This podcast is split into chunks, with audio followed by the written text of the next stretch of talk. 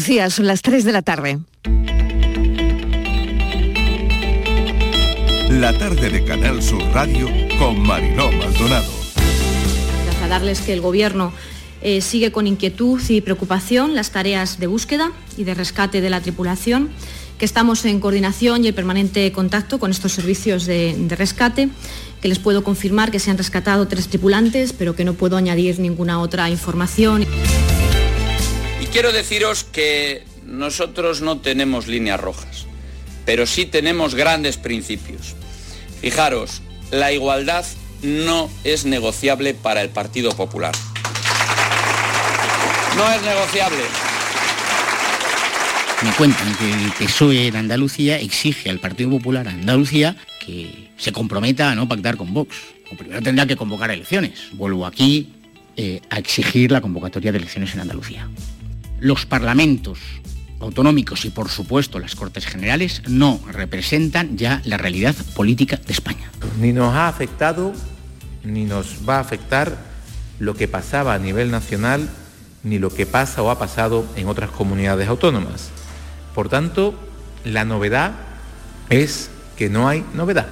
Porque tenemos una agenda política todavía eh, muy larga, tenemos una legislatura por delante también muy larga y porque a los andaluces no le interesan las elecciones. Le interesan que sigamos generando empleo en nuestra comunidad autónoma, que sigamos bajando nuestra tasa de paro juvenil y que sigamos bajando también nuestra tasa de fracaso escolar.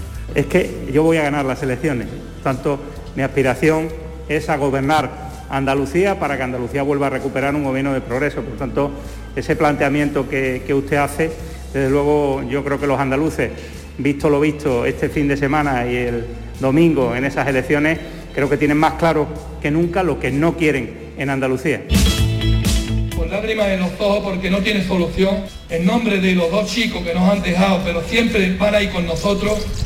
Y también en nombre de todas esas personas y estos jóvenes también que han perdido la vida en esa maldita carretera A477, considerada por los por la Dirección General de Tráfico como uno de los tramos más peligrosos de la provincia de Sevilla. La carretera es malísima, allí había muchos accidentes y hace poco también hubo otro, era familia de ella también.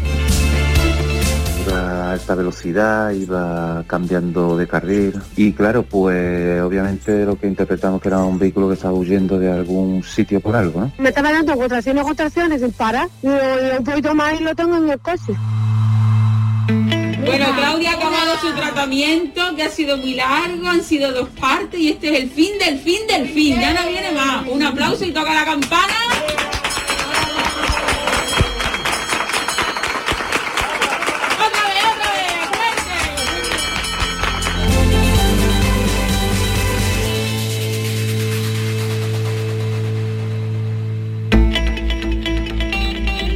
La tarde de Canal Sur Radio con Mariló Maldonado.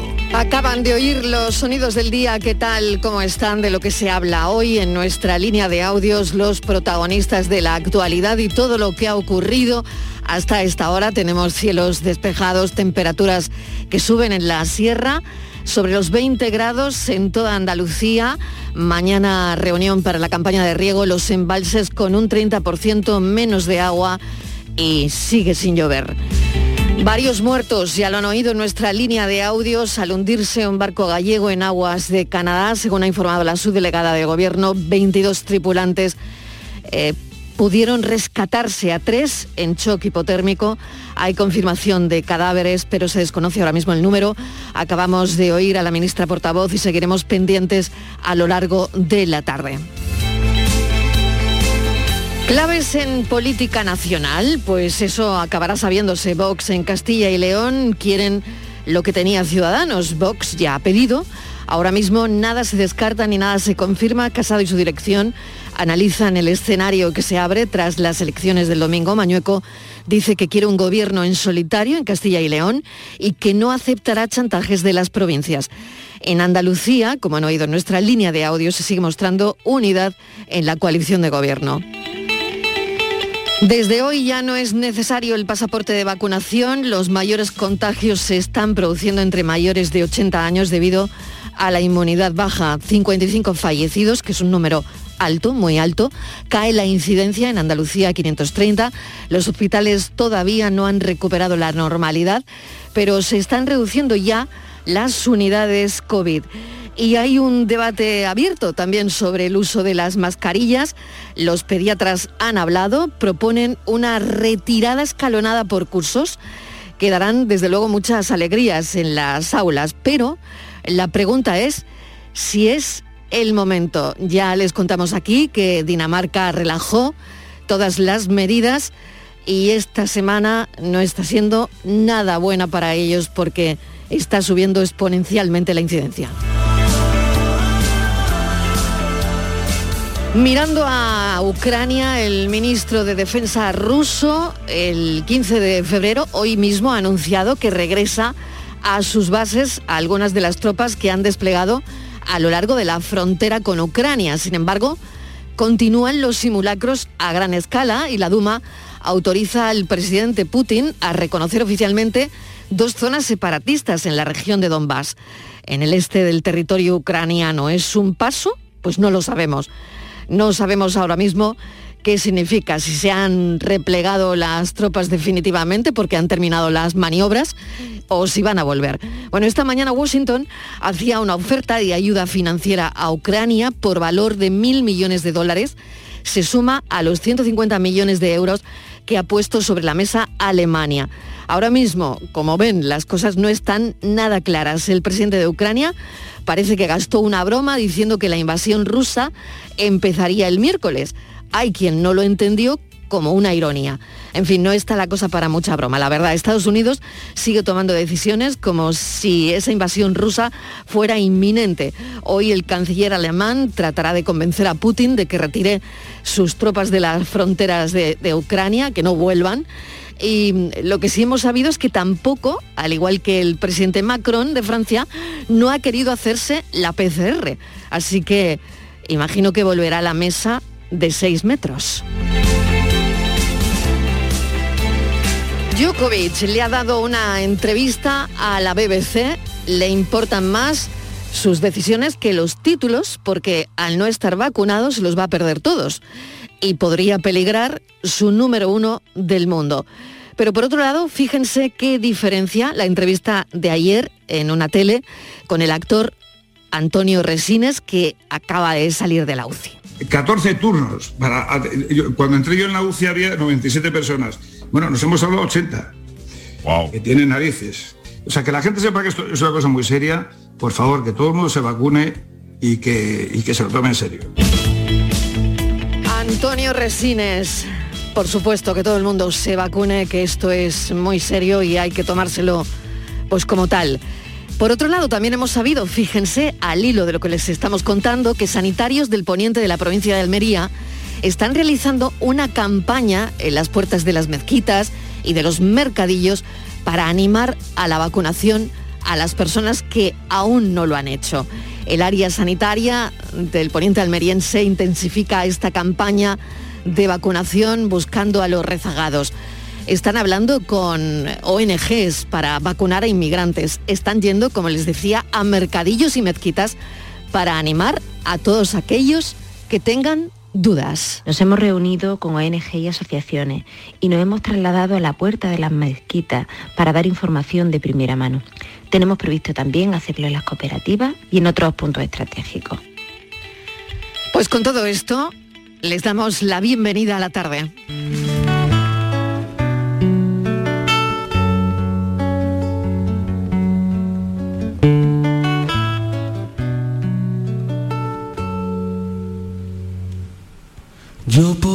Ser Box Bunny por mis dientes.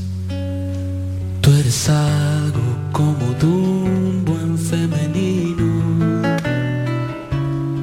Personajes de dibujos como gentes animadas por la vara de algún brujo. Shostakovich nos dejó bandas sonoras, un tratado de los ritmos y las claves. me persigues por el canto de una viola. Yo me escondo en el tan tan de los timbales. Mi luz, mi corazón, mi pajarita, mi creyón. Por verte fui dejando siluetas en las puertas. Mi luz, mi corazón, mi tinta china por amor. Le pido al dibujante que me lleve en un cometa. Hoy te he visto discutiendo con Bart Simpson. Si es un hombre o un animal, el pato Lucas. Realmente yo no sé cuándo te he visto. Si eras solo una ilusión del que dibuja mi luz, mi corazón, mi pajarita, mi creyón.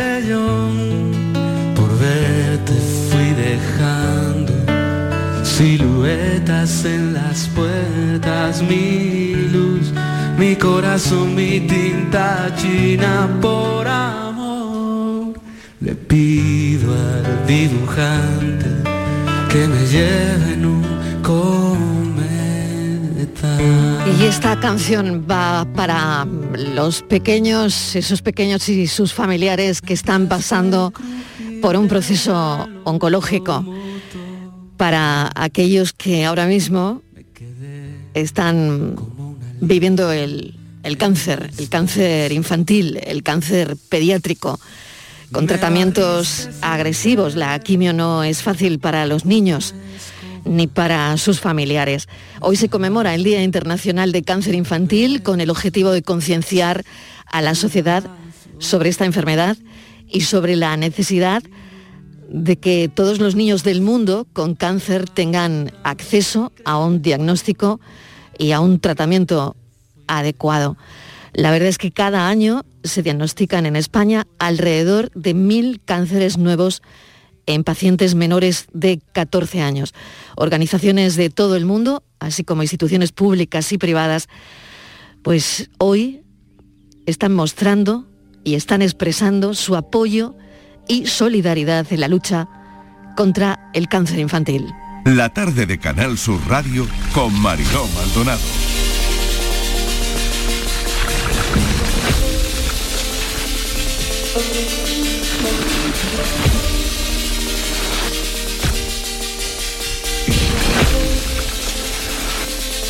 Empezando, empezamos con algunos asuntos de, de la actualidad. Juan Antonio, el bebé que vino al mundo huyendo de la policía. Vamos a contarles esta historia enseguida. Estivaliz Martínez, mesa de redacción, menuda historia.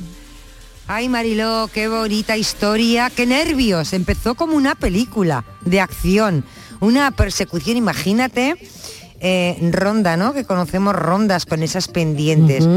Bueno, Mariló, pues eh, el protagonista es un bebé, eh, se llama Juan Antonio y ha llegado al mundo pues hace apenas algo más de dos semanas y tiene que decir, dirá cuando sea mayor que llegó eh, en una persecución de película con la policía primero pisándole los talones y después abriéndole paso. Verás, la policía de Ronda, eh, en plena operación contra el menudeo, pues bueno, vio salir un coche de una de las zonas de Ronda a toda velocidad. Eh, dice que se conducía, que esa conducción que era muy agresiva, adelantando en zonas prohibidas e incluso metiéndose por el arcén para superar a otros vehículos. Así que el policía Mariló en pleno servicio y como debe de hacer y por supuesto no lo dudó, ¿qué hizo? Sirenas, acelerador y empezó eh, una persecución por la circunvalación de Ronda que terminó en el momento que el policía dio el alto al coche donde iba una mujer que salía por la ventanilla gritando que está de parto, que está de parto, que está de parto. Así que efectivamente, Mariló, cuando vieron lo que había en el coche, vieron a una mujer que estaba de, de parto Así que nada, la policía se puso, en lugar de ir por detrás, se puso por delante y abrió paso hasta el hospital donde ya la esperaban porque una vecina había llamado y en la puerta pues había una camilla que recogió a la mamá y en apenas unos minutos, bueno, pues dio a luz a ese pequeño, a, a Juan Antonio. No hemos dudado en llamar a los protagonistas de esta historia para que nos la cuenten. Bueno, tenemos a Sergio Rodríguez, policía en Ronda. Sergio, bienvenido, gracias por acompañarnos. Hola, hola, buenas tardes, ¿qué tal? Encantado. Bueno, ¿cómo, ¿cómo ocurrió todo, Sergio? Porque, a ver, desde ese primer momento que veis a un vehículo eh, pues a una velocidad increíble, ¿qué pensáis? Pues la verdad que como muy bien lo has manifestado hace poco, Mm. exactamente eso, estábamos en, en una zona un poco conflictiva y bueno, de ahí de las proximidades pues de repente vimos un vehículo pues que conducía a una velocidad bastante elevada y, y- y muy agresiva. O sea, como has comentado, intentaba adelantar en cualquier huequecito que viera, sin importar si era dirección contraria o no, pues estamos hablando ya de un acceso a una circunvalación. Claro. Y obviamente, pues la primera impresión que tuvimos era de que estaba sucediendo otra cosa, ¿no? Y, y, bueno, fuera una cosa u otra, pues allí fuimos a, a ver qué, qué estaba sucediendo, a dar el alto a ese vehículo. Y nuestra sorpresa fue lo que has comentado, que cuando nos aproximamos y llegamos a su altura, pues lo que comprobamos es que lo estaba sucediendo que una señora estaba, estaba de parto. O sea que de perseguir, de perseguir pasaron a abrir paso, claro. Sí, exacto, estaban bastante nerviosos, la verdad, ellos, y, Claro. y por eso esa conducción. Y claro, ya lo tranquilizamos como pudimos en, en muy poco tiempo y nos pusimos directamente pues a facilitarle el paso al tráfico, que la verdad que había había bastante tráfico a esa hora. Claro, Había porque podía ser peligroso para ellos y también para otros conductores, sí, ¿no? sí, claro. sí, la verdad que, que sí, que estaba haciendo. Sobre todo eso, cuando uno está con un Mm. estado de, de nervios tan alto, pues a lo mejor no se percata verdaderamente de algunas maniobras. Y sí, sí, había un poquito de riesgo. Por lo tanto, sirenas, acelerador y, y nada, abrir paso porque había una mujer que estaba de parto. Rocío Valderrama, bienvenida. No la tenemos todavía. Bueno, queremos hablar con Rocío, que es la, la mamá de Juan Antonio. Y bueno, claro, eh, queremos preguntarle también cómo, cómo lo vivió Estivaliz. Sí, queremos saber cómo lo ha vivido. Yo le quería preguntar a la gente, a Sergio, eh, yo no sé si a ustedes cuando les forman que tienen una formación eh, excelente y exquisita porque hacen absolutamente en cualquier situación que se encuentren em, tienen capacidad para resolver, pero no sé si se hubiera visto usted de matrón o de matrona. Pues así en principio la verdad que no tengo mucha ilusión por verme en esa situación ya, ¿no? Obviamente si, si se dieran las circunstancias pues uno dentro de lo que cabe haría lo que buenamente pudiera, eso está claro. Pero bueno, la verdad que, que eso sería ya un escalón más, un saltito más. Bueno, me imagino que todos los compañeros eh, los habrán felicitado, Sergio, porque al final, bueno, la madre llegó a tiempo, ¿no? Sí, llegó a tiempo y la verdad que fue agradable, fue bastante agradable, porque ya digo, ya estaban ahí esperando directamente los sanitarios cuando llegamos y ya se queda uno tranquilo de que no va a estar mejor en manos, ¿no? Esa persona. Y después, pues, tuvieron a bien pasarse por comisaría a agradecerlo expresamente. Ah, Y, qué bien, pues, mira, qué bien, qué bien. Son cosas que, que se agradecen, la verdad.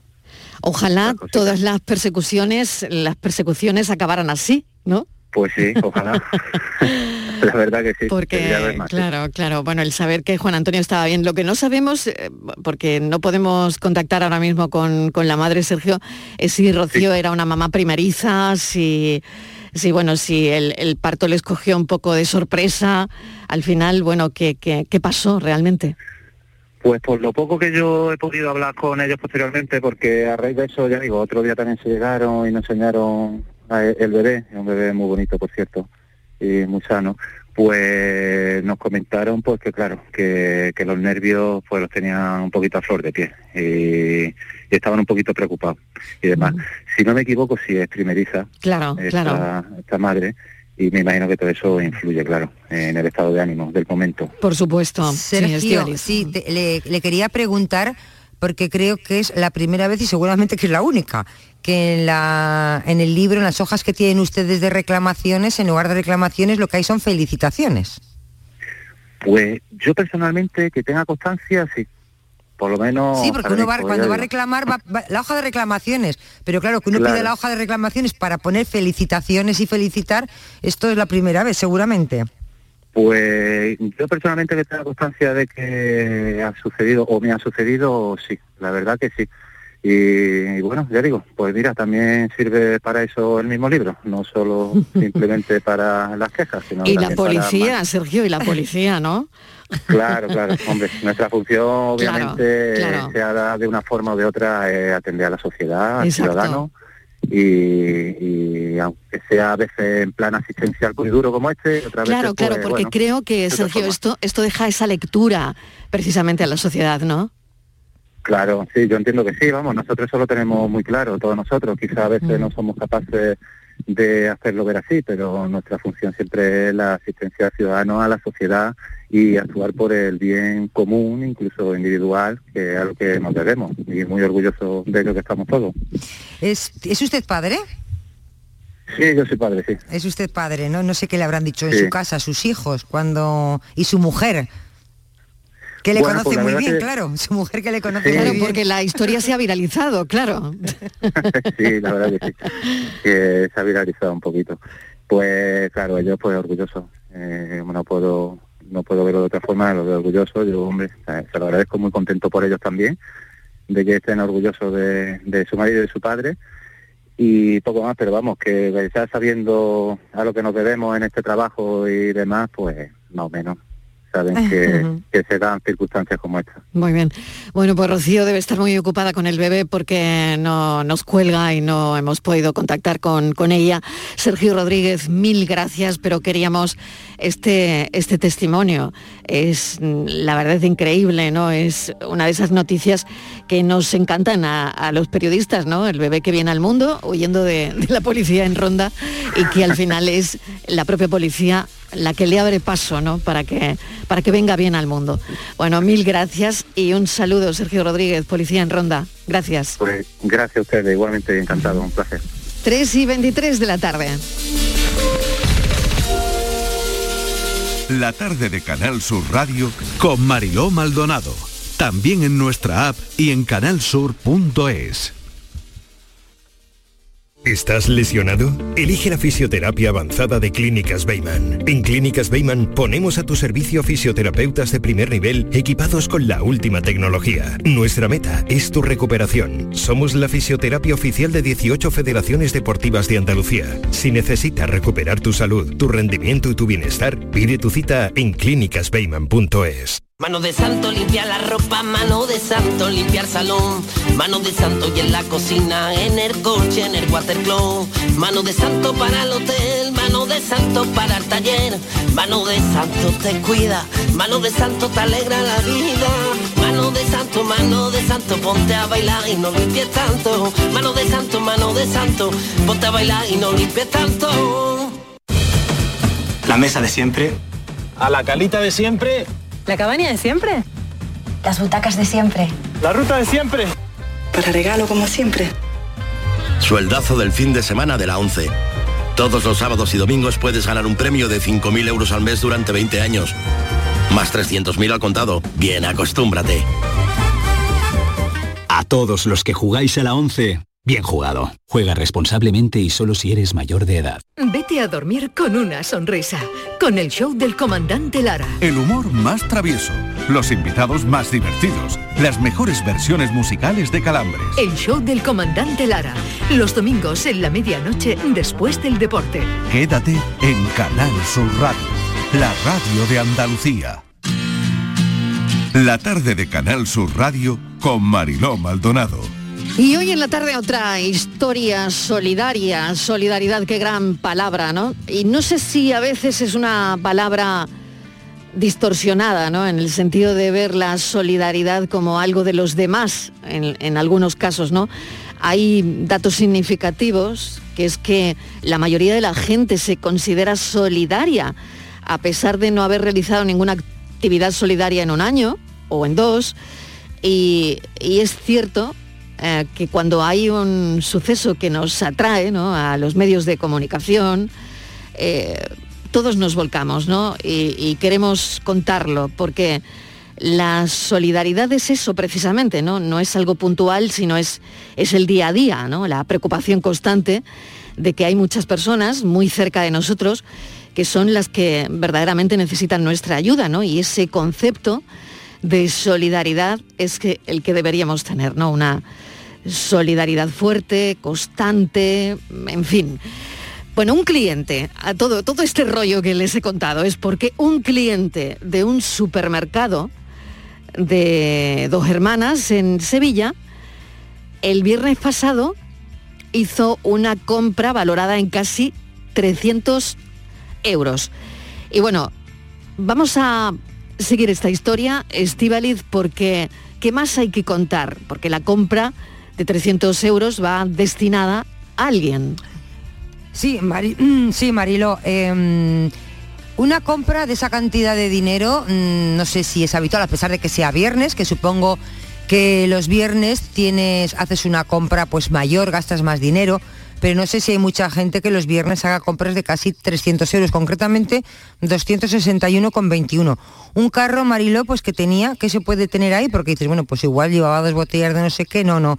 En ese carro había todo tipo de alimentos, había artículos de limpieza, había artículos para higiene eh, personal. Y esa compra la estaba realizando un hombre. Pasó por caja, se le metió todo en bolsas y eh, la cajera eh, cuando eh, terminó pues se dio cuenta de que este caballero cogió todas esas bolsas y se las entregó a una persona que estaba fuera pidiendo, pidiendo limosna. Y imagínate cómo se quedó. Porque claro, no estamos hablando de una compra de 50 ni de 40 euros, de 261,21 céntimos y, y se quedó sorprendida y entonces quiso compartirlo ¿por qué? Pues para, mm, yo imagino que de alguna manera también hacer un homenaje a esta persona anónima, anónima, que hizo este gesto que yo no sé si ella en todos los años que lleva trabajando en esta profesión ha visto algo similar. Yo, mm, yo no lo he visto, pero tampoco había oído nada parecido, Marilo. Vamos a hablar con Merche, que es cajera del supermercado, de este supermercado donde ocurrió en Dos Hermanas. Merche, bienvenida. Hola, bien, gracias. Bueno, esto no se ve habitualmente, o al menos tú era la primera vez que lo veías. Pues mira, concretamente lo que es una compra de este importe, sí. Y oye, ¿y cómo fue?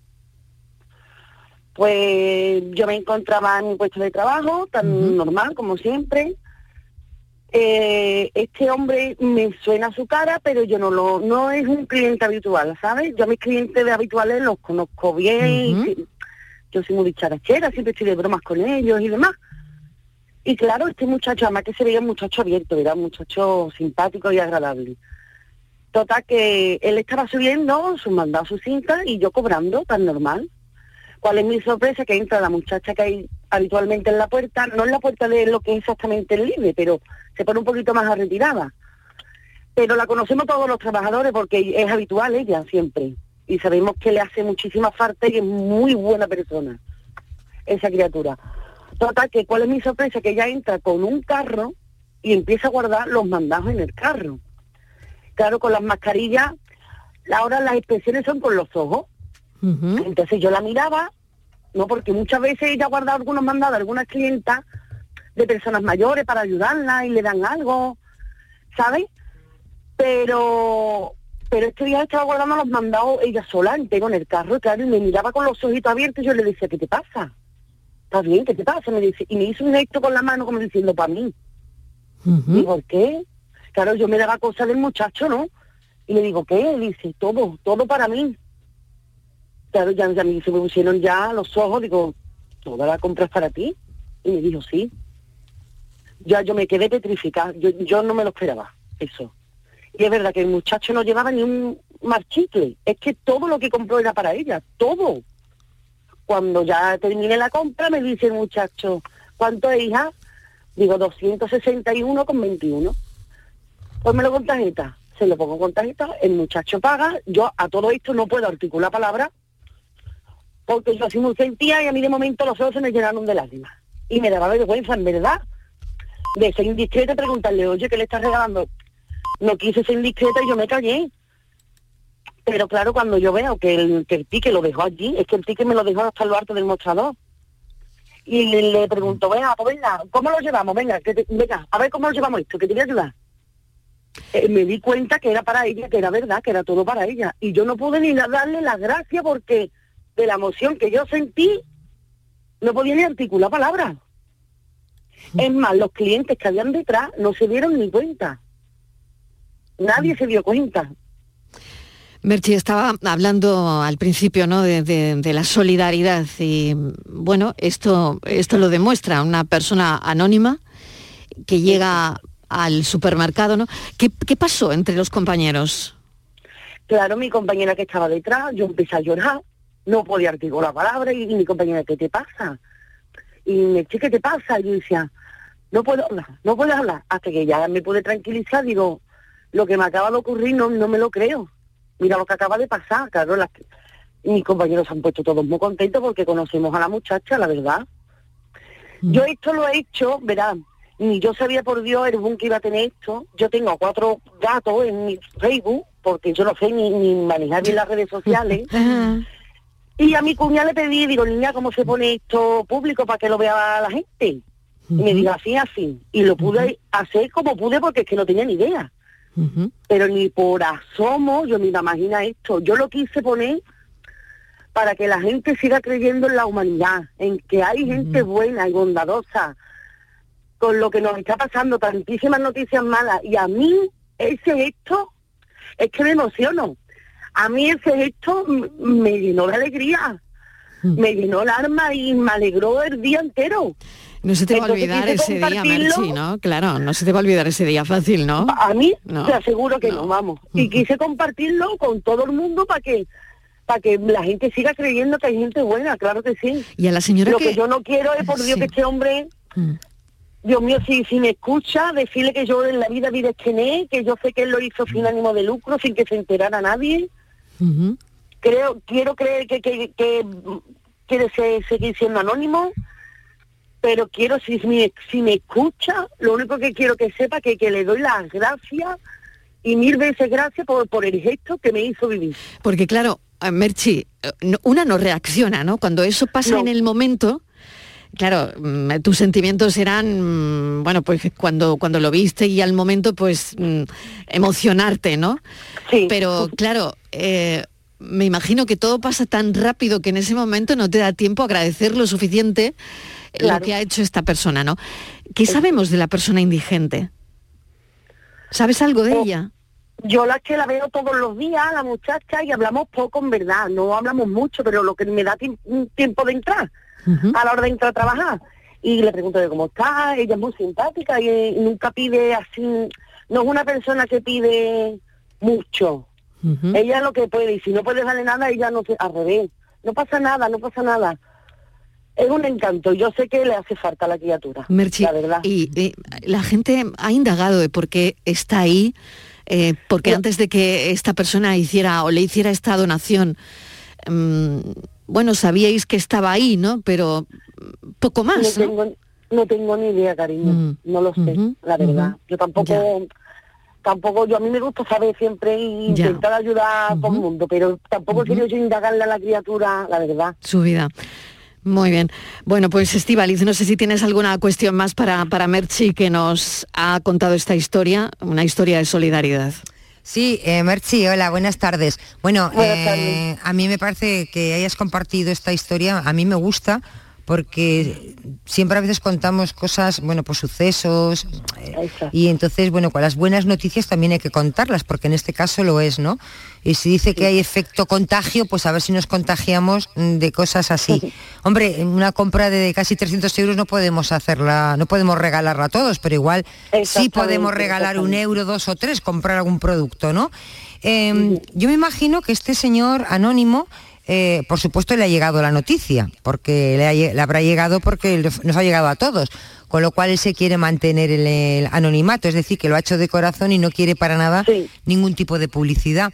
Pero yo estaba pensando, Merchi, eh, tu trabajo en la caja, en la caja de un supermercado, por ahí pasamos todos. De todas las condiciones, de todas las edades y de todas las rarezas. Por ahí pasamos de to- todos.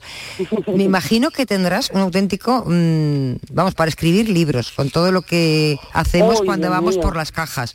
Porque yo, yo cada vez que estoy en la caja digo, una historia, siempre conozco una historia, los que van delante, los que van detrás, los que pagan, los que me- meten patatas y quieren, los que meten no sé qué y quieren pagar patatas, los que no salen, además todos, todos muchos despistes, ¿no? Sí, sí. ¿Qué ves de todo? De todo, hija, de, se ve de todo, de todo. Lo que sí es verdad, yo puedo decir que eh, eh, por lo menos mi puesto de trabajo en el líder de Montequinto la gente son una maravilla. ¿eh? La- por no decir el 98% porque o será que llevo tantísimos años allí Oye, que todo el mundo no me quiera a mí, Ya, ¿verdad? Que, yo- que, te- que tengo con los que me odian también, como yo digo. Ya, Mercy, yo te- yo te quería- sí, una, una cosita, quería preguntar rápidamente. ¿Cómo somos los clientes? ¿Somos pesados porque siempre vamos con prisa, porque nos agobiamos, porque cuando tenéis que mirar cualquier cosa? ¿Cómo somos? ¿Somos desagradables o no? ¿O hay de todo? Mm, Gracias a Dios, no, la, hay de todo. En la viña del Señor hay de todo, como yo digo. Pero sí es verdad que algunas veces hay algunos que, que intentan humillarnos y... Pero yo también digo que hay que ponerse en, el en los zapatos de todo el mundo. Cuando una persona viene con enfadada y viene, lo que hay que intentar es ayudarla. ¿Y por qué vienes así? No te preocupes, que hay solución para todo. ¿Sabes? Lo que hay que entender es al cliente, que no, hay- no hay que venir enfadado. Siempre vamos a intentar. Todos los supermercados, Eso es. todos los trabajadores vamos a intentar ayudarte. Estamos ahí para eso, mi arma.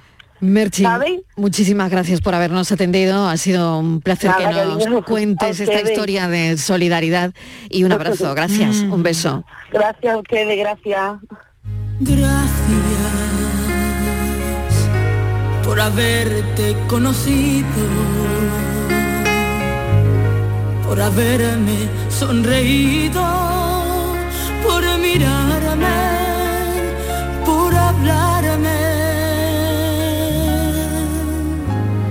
Nos situamos ahora en la geoda de Pulpí, en Almería, que podría ser nuevo monumento natural de Andalucía.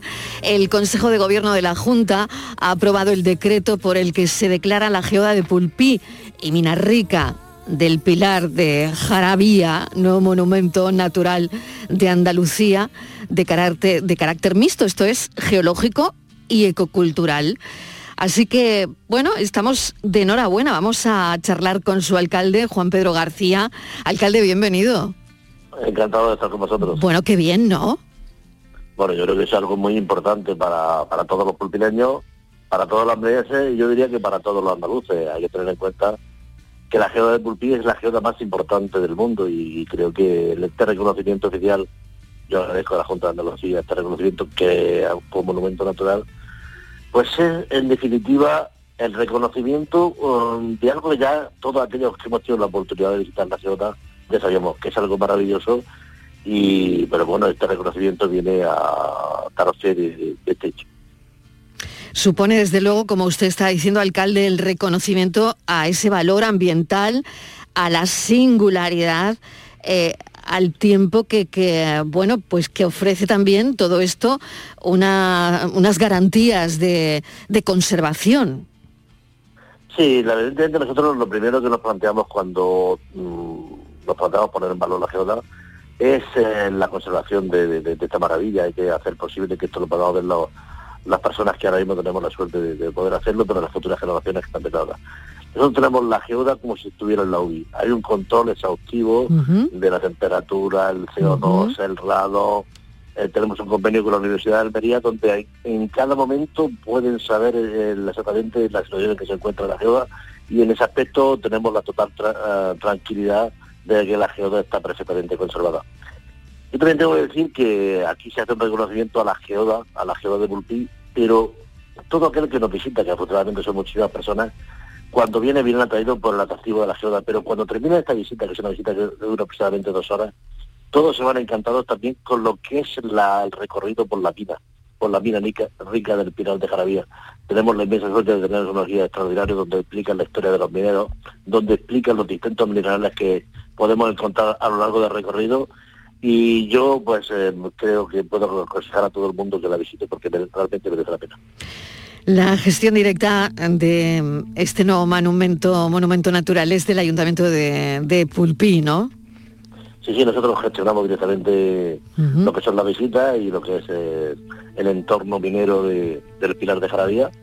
Y yo creo que hemos acertado plenamente porque esto es una total garantía de que se va a conservar en las mejores condiciones. Recuerdo cuando se abrió después de la, bueno, estamos en pandemia todavía, pero las restricciones, ¿no? Por la pandemia que también, bueno, pues hicieron ahí su, su mella, ¿no? Y, no sé, alcalde, si, si hablamos, pero recuerdo que, que desde luego fue importante, ¿no? La reapertura de nuevo, ¿no? Sí, hay que tener en cuenta que la geoda se descubrió en el año 99. Claro, es que es muy reciente, claro, es No, se relativamente en el reciente. 99, pero se puso en valor el distrito visitable en el año 2019. Claro, 20 claro. años después. Que ha sido un largo recorrido para conseguir ponerlo en valor y ahora pues lo que estamos haciendo es que de forma oficial se haga un reconocimiento, algo extraordinario que tenemos mucha suerte de tener en Andalucía. Y esto es el primer paso, hay que tener en cuenta que la geoda, pues yo creo que tiene que tener un reconocimiento también internacional, internacional y vamos a ponernos a trabajar para, para que sea así. Alcalde, mil gracias, que lo disfrute y, y lo vamos a disfrutar todos, además en Yo Andalucía. creo que es eh, algo muy positivo para todos los andaluces. Juan. Pedro, Juan Pedro García, mil gracias. Alcalde de Pulpi, ya saben, nos lo ha dicho el alcalde, la gestión es directa del ayuntamiento y ya es un nuevo monumento natural. Con la geoda de Pulpi son 60, fíjense, 60 los monumentos naturales en Andalucía.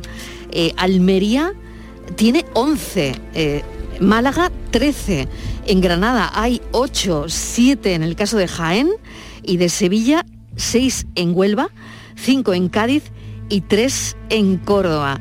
Son monumentos naturales en Andalucía. Foto del día, Virginia Montero, ¿qué tal? Hola, buenas tardes. La imagen de hoy es la elegida por Alex Cea, fotógrafo malagueño independiente. Trabaja desde los 22 años para medios nacionales de información general y deportivos, así como para medios locales y agencias. En la actualidad colabora con Europa Press y La Opinión de Málaga. Su trayectoria también abarca la fotografía institucional, corporativa y publicitaria. También ha ejercido la docencia en distintos cursos de fotografía e imagen audiovisual. En 2019 recibió la mención especial de los Premios de Periodismo Ciudad de Málaga, organizados por el Ayuntamiento y la Asociación de la Prensa Malagueña, por la imagen de una embarcación de salvamento marítimo llegando a puerto tras rescatar del mar Mediterráneo a un grupo de inmigrantes subsaharianos, una imagen realizada para Europa Press. Y ya saben nuestros oyentes que pueden ver la foto del día en nuestras redes sociales, en Facebook, La Tarde con Mariló Maldonado y en Twitter, arroba La Tarde Mariló. Hay quien aún niega el cambio climático, pero el extraño invierno que estamos viviendo es señal inequívoca de que algo no funciona como debería. La ausencia de lluvia que está sufriendo el país ha dejado al descubierto lo que según los lugareños hacía décadas que no veían. Pueblos sumergidos bajo lagos y embalses que han quedado al descubierto a causa de la ausencia de precipitaciones. La antigua aldea de Aceredo, en Orense, que Rosa Veiga para Europa Press nos muestra en la foto del día, es un claro ejemplo de ese nuevo paisaje que deja la sequía. Y como no siempre llueve a gusto de todos, nunca mejor dicho, y no hay mal que por bien no venga, ya hay quien ha conseguido verle el lado bueno a este desastre climático, anunciando la visita a estos pueblos emergidos como reclamo para visitantes y turistas. Esperemos que el agua vuelva a cubrir pronto todos estos lugares. Sería señal de que aún estamos a tiempo de frenar lo que parece irremediable. Sería señal de que aún estamos a tiempo de luchar por nuestro planeta. Esta semana ya hemos sabido que los expertos pronostican otra semana primaveral, es decir, que va a seguir la sequía, que no se esperan lluvias, que se están vaciando los embalses de Andalucía y de casi todo el país y que se dispara el temor ante posibles restricciones a corto medio plazo. Es lo que tenemos y es nuestra foto del día, fotoperiodistas que buscan la imagen del día. La tarde de Canal Sur Radio Con Mariló Maldonado. También en nuestra app y en canalsur.es. Canal Sur Radio, Sevilla. Vamos a tomarnos un cafelito por ahí, ¿no? Pero por ahí, ¿cómo? Vamos a ver, ¿tú no has escuchado ese refrán que dice que uno tiene que desayunar como un rey, almorzar como un lacayo y por la noche... Por la noche lo que se pueda, compadre. Pero esto es una churrería, ¿no, compadre? No, perdona. Esto es Tejeringos Coffee. Bocadillo, tarta, salsa... Y todo de calidad. Tejeringos Coffee. El sabor del antiguo como nuevo. Andalucía se siente, se vive y se disfruta de una manera especial. Es lo que nos une, lo que nos hace diferentes. En Gas Díaz Cadenas celebramos contigo el mes de Andalucía, regalando 100 carros de productos 100% andaluces y donando otros 20 para familias necesitadas. Sabores de Andalucía en Gas Díaz Cadenas hasta el 26 de febrero. Somos andaluces de alma y corazón. En Canal Sur Radio te esperamos por la noche. En la noche de Canal Sur Radio con Rafa Cremades. Con las mejores sorpresas, la música, diversión y todo lo que ya sabes que tiene este gran club convertido en un programa de radio. La noche de Canal Sur Radio con Rafa Cremades. De lunes a jueves, pasada la medianoche. Quédate en Canal Sur Radio, la radio de Andalucía. La tarde de Canal Sur Radio con Mariló Maldonado. Estos son nuestros teléfonos 95 1039 105 y 95 1039 16. Andalucía pregunta, los teléfonos abiertos, sobre todo ahora que hablamos de consumo, los martes nos ocupamos de nuestros derechos y deberes como consumidores con el delegado de la OCU en Andalucía, el abogado José Carlos Cutiño. Bienvenido, José Carlos. Hola, buenas tardes, Mariló. Bueno, hoy vamos a ver cómo sigue el problema del retraso en la facturación de la luz, que sabemos que esto le preocupa a muchísima gente, que en los últimos meses Virginia ha afectado a miles de usuarios. Así es, Marilo, y seguro que hay muchos casos también entre nuestros propios oyentes. Según Endesa, el 1% de sus más de 9,7 millones de clientes. Ahí es nada. Como recordaréis todos, las eléctricas empezaron a registrar retrasos en la emisión de las facturas. Dicen que por el impacto en sus sistemas informáticos del cambio tarifario y la rebaja del IVA. Bueno, pues sea cual sea el motivo, estos retrasos se han prolongado meses y han provocado la lógica preocupación, como decías, en los clientes, porque, claro, las cantidades que se iban acumulando y con los precios de la luz que hemos manejado estos meses más todavía, ya eran importantes. Como hemos seguido de cerca este tema desde la OCU, ya nos confirmó José Carlos que el cobro se iba a hacer en el mismo tiempo en que se había producido el retraso. Es decir, no nos iban a cobrar lo pendiente de golpe, sino mes a mes. Pero es que también hay novedades al respecto, José Carlos. Pues sí, porque de hecho, atendiendo también las reclamaciones que se han hecho desde las organizaciones de consumidores, las empresas comercializadoras están planteando otras opciones. Eh, yo ya comentaba en su día eh, que como mínimo el reglamento de suministro eléctrico nos ofrece la posibilidad eh, de fraccionarlo en el mismo número de meses que se generó la deuda. Es decir, si, hemos estado nueve meses sin recibir la factura, pues como mínimo nueve meses. ¿no? lo que estamos recibiendo de las personas que vienen a consultarnos en nuestra delegación de OCU es que están recibiendo la factura, están obligados a informar, porque la Comisión Nacional de Mercados y Competencia así se lo ha impuesto a las compañías comercializadoras, tienen que informar al consumidor de que no lo tiene que pagar de golpe, de que están dispuestas a negociar un periodo de fraccionamiento y ese periodo de fraccionamiento no se limita al, plazo mínimo establecido, eh, al periodo de generación de, la deuda, sino que se ha ampliado en, varios meses más. Entonces se le ofrece al consumidor la posibilidad de eh, optar entre distintos periodos de, de, fraccionamiento. Esto es importante, ¿no? Porque decíamos, claro, si al final fraccionamos en el mismo número de meses eh, que se generó, pues vamos a tener que pagar dos facturas mensuales. Y, tal y como está esto, bueno, pues hay que haber sido muy precavido, haber tenido una hucha y además haber sabido cómo iba afectando a nuestra factura esa subida del precio de la electricidad que hemos tenido a lo largo de todo el año 2021, que ha podido provocar unas, eh, unas acumulaciones de deuda importantes. Entonces, en ese sentido, que tengan claro los consumidores, que estén tranquilos, que lo van a poder fraccionar, que lo van a poder fraccionar además en periodos incluso superiores a los que se generó la deuda para que de esta manera eh, les sea más asequible su pago. Es como una especie de prorrateo, ¿no? O, algo así, ¿no? Efectivamente. Eh, Efectivamente, se trata de, prorratear, mm, ya digo, no en, el mismo tiempo que se generó, sino incluso en periodos más amplios. La verdad es que nos está llegando con, cuentagotas, eh, eh, queremos ver las facturas, queremos analizarlas, ver las tarifas que se han aplicado a cada uno de los periodos eh, que ahora se están facturando, cómo son las lecturas, porque la verdad es que todo esto ha sido un poco raro. Es verdad que ha habido una serie de cambios en el sistema tarifario que empezó con los nuevos cargos allá por el mes de junio, luego la subida de la electricidad provocó primero la reducción del IVA, luego la eliminación de una o reducción casi al mínimo de una serie de cargos y de peajes y todo esto, pero claro, esto, todo esto ha pasado para todos los usuarios. Entonces, el que haya habido un porcentaje determinado que se haya visto afectado, además en distintas medidas, en distintos meses, por esta situación ha resultado pues realmente extraño y de hecho la Comisión Nacional de Mercados y Competencias se ha metido a, investigarlo porque realmente y ha pedido información a las compañías para saber realmente qué es lo que ha sucedido, porque lo que sí está claro es que las compañías quieren cobrar y quieren cobrar cuando toca. ¿eh? Es decir, eh, no, no, les ha venido para nada bien este retraso, porque además no van a cobrar los retrasos con intereses ni mucho menos. Bueno, están a tiempo y si quieren hablar directamente con José Carlos Cutiño de este asunto o de cualquier otro tema de consumo, este es el teléfono del programa.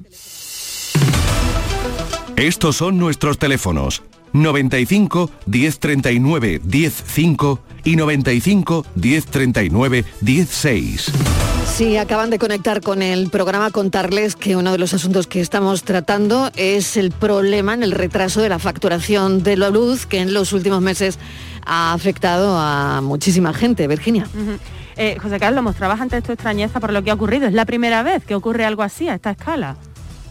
Eh, sí, que afecte a, un número tan amplio de, usuarios, realmente yo, no tengo memoria y ¿eh? llevo en esto pues decirte que casi 30 años, ¿no? Eh, y, no tengo memoria.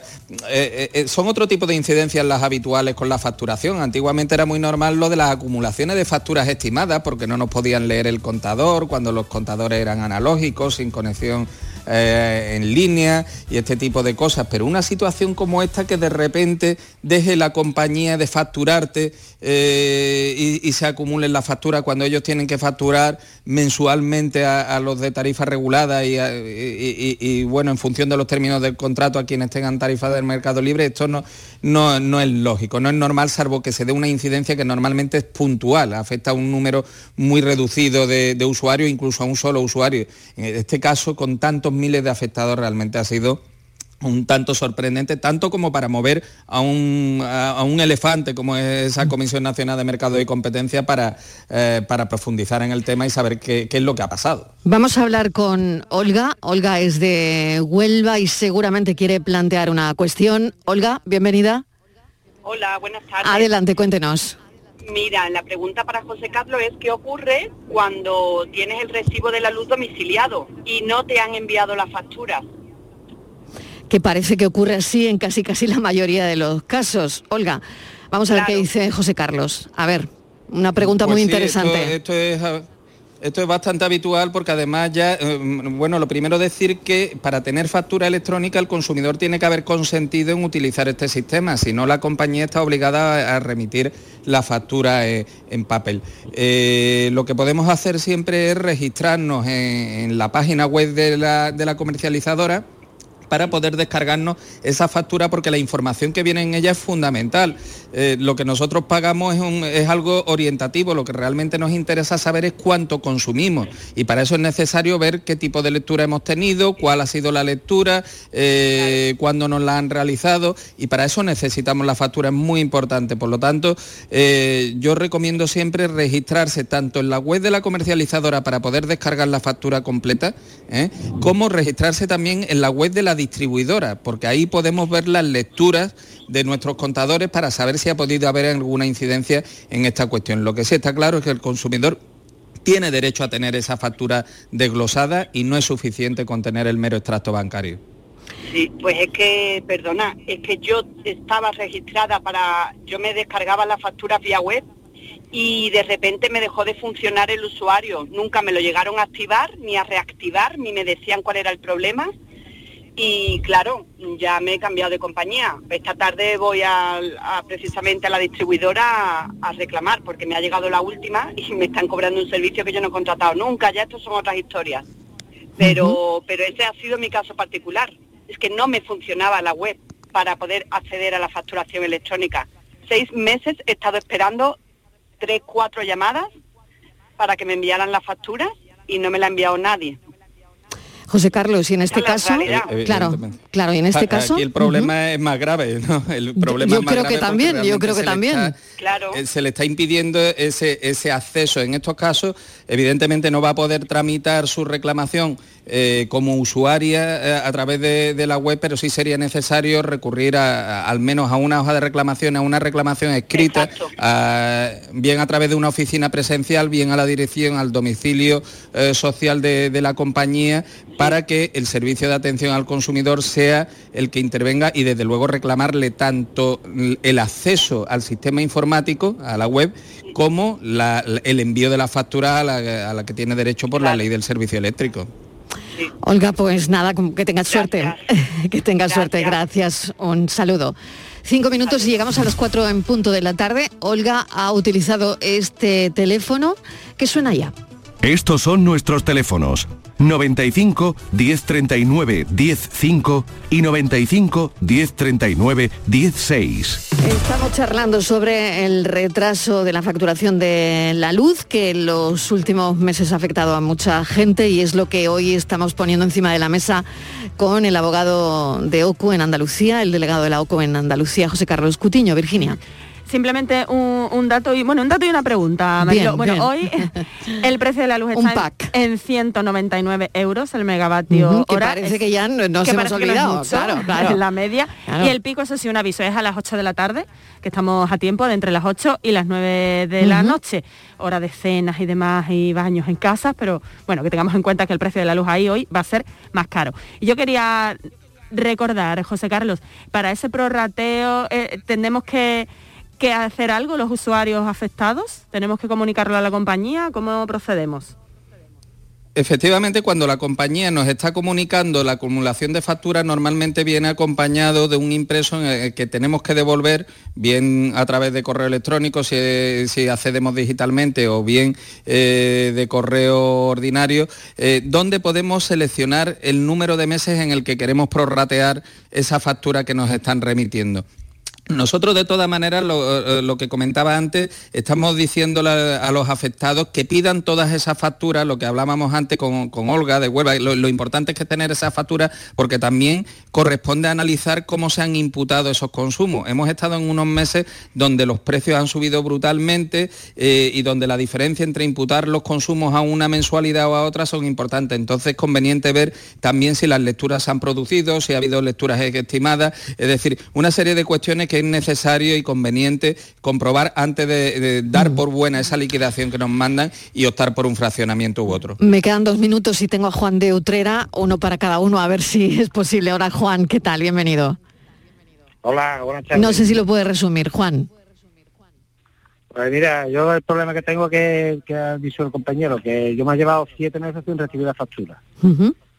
Y, y me- desde marzo no la recibí. Entonces yo no, no paro de hacer reclamaciones mm, a través de la, de la app que tienen ellos. Sí. Siempre me dicen lo mismo. Eh, total, he llegado al mes pasado, me llegaron todas de una vez. Y yo he ido pagando las que yo he dicho razonable, pero me ha llegado una, que me ha llegado de 700 euros. No puede ser.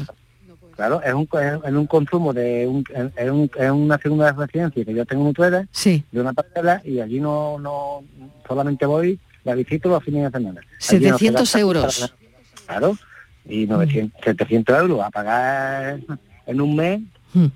Y claro, yo he echado la reclamación, pero no paran de darme paraginones, no paran de mandarme el cobro para que lo para que lo pague. Ya.